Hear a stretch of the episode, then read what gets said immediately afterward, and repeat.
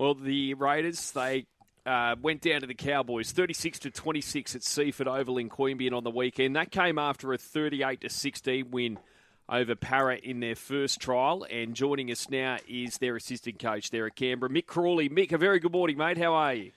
Morning, boys. How are you? Very well, thank you, and appreciate your time once again. And uh, what is, what has the coaching staff learnt about the squad in the past fortnight, Mick? Uh, I think both games have been really good for us. We the first game against Parramatta, we gave a lot of the young guys, as you're aware, most clubs with train and trialists and young guys getting to go have about 40 in their squad early on. So we're able to give a lot of the young guys a go against Parramatta, and then against the Cows, we played you know our main group for the first 30 or so, and then gave our young guys a run against pretty good opposition in the second half uh, last Sunday. Mick, how's the pre-season been? I think this time of the year, everyone's, as we say on this show regularly, everyone's fitter and stronger and ready for a better season than last season. But what have the Raiders learnt from last year?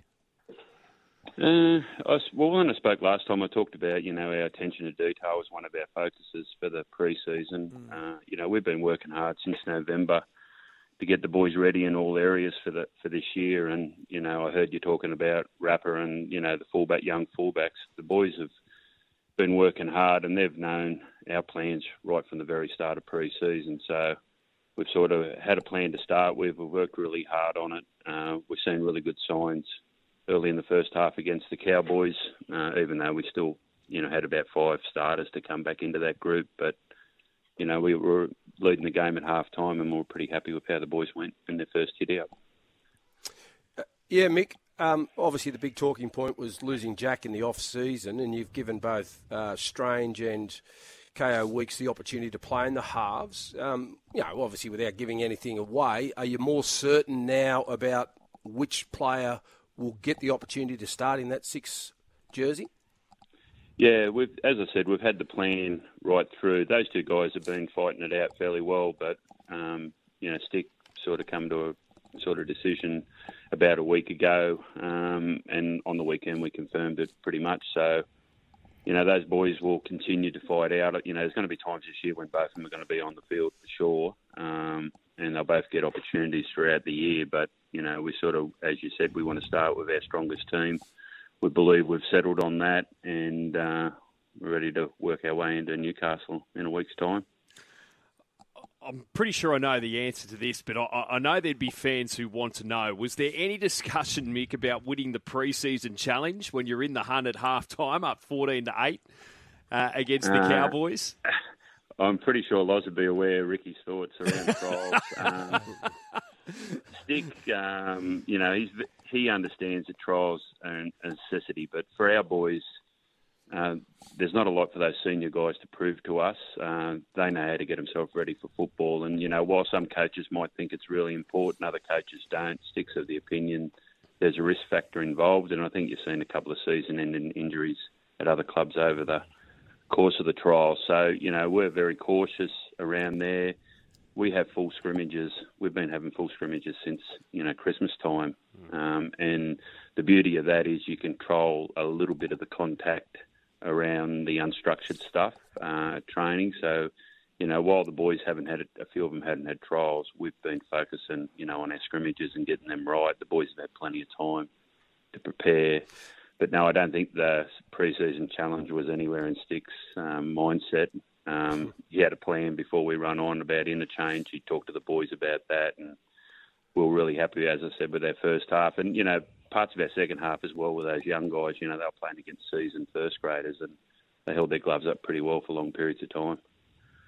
Yeah, Mick, I'm always interested to watch the teams in the opening couple of weeks just to get an understanding of where they're at and what they value. Um, and, and it always strikes me that the teams that go out there sometimes that play too confidently and, yep. and they've got this game plan that they've worked on and they want to get it into shape early, but they make plenty of errors and it can go wrong for them. And, you know, then they stick with it and they get better as the, the year goes on. But are you guys more a believer in doing the little things well to start with and build rather than going in there trying to go all out at the attack early, if you know what I mean? Yeah, well, when you look at our side and what our strengths are, it's definitely about playing to our strengths. And you know, we've Joe Tapine, Papa, and Morgan Smithies, Elliott, Hudson. You know that sort of forward pack.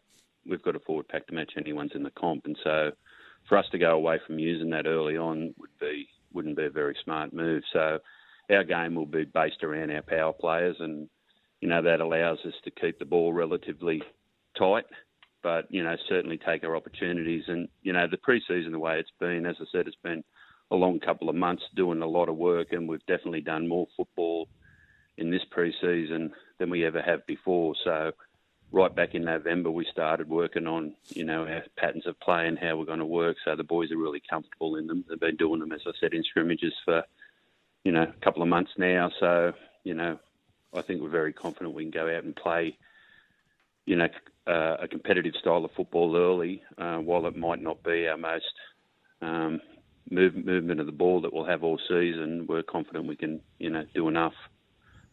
How's Morgan Smithies adapting? Really good. Uh, as I spoke about last time, everyone at the club's really excited. I thought, you know, if you watch the game closely on the weekend, it's the little effort areas that he's so good in for us and around our big forwards. You know, his effort to get in and do the dirty stuff, third man in, you know, work hard from marker, work hard on kick pressure. And then he's also a very smart ball player. So, you know, I honestly think he's going to make a huge difference to us. And along with Zac Hoskins, you know, I think they're two signings for us that make a huge difference because they're both work ethic players that have come from winning cultures. So, you know, I think they'll both be a addition, good addition for us. Vegas next year, Mick. Uh, it'd be nice, um, you know, let them iron out all the hiccups this year, and uh, I know you guys will be enjoying yourself out over there. Um, and I and a few of the coaches went out last night for a beer and we were talking about Vegas and who would be the player we'd be most worried about. But we ended up coming up with Justin Giddo, the assistant coach, might be the guy we're worried about the most uh, when we get there because, um, you know, Gits, if he hasn't got a game to play, he's going to certainly enjoy himself, as no doubt you blokes will be while you're over there too. Appreciate well, I reckon. Yeah, go for a loss. Oh, sorry, sorry, Mido. No, I, was, I, was, I reckon the, the, the same conversation would have occurred with the Broncos. They wouldn't be worrying about the players. It'd be more about their coaching staff and one in particular, the great Allan Langer. yeah, yeah. Well, yeah, you, you can't let the you know the, the, sort of intensity of the game get in the way of having a good time when you're away. You've got to enjoy those, as you know, Loz. So. Yeah, we've got a, a staff that does enjoy time, the same as the Bronx. You know, they're a good bunch of lads too. So, you know, we're if we're called upon to go, no doubt we'll grab the opportunity with both hands. Appreciate your time, Mick. Go well this season. Thank you. Thanks for your time, guys. Mick Crawley there, the Raiders assistant coach, and uh, just that market as well, heading towards Thursday week. Newcastle $1.42, the Raiders $2.80. Seven and a half is your line for that one. Raiders the plus, and uh, Manly keep firming for Sunday.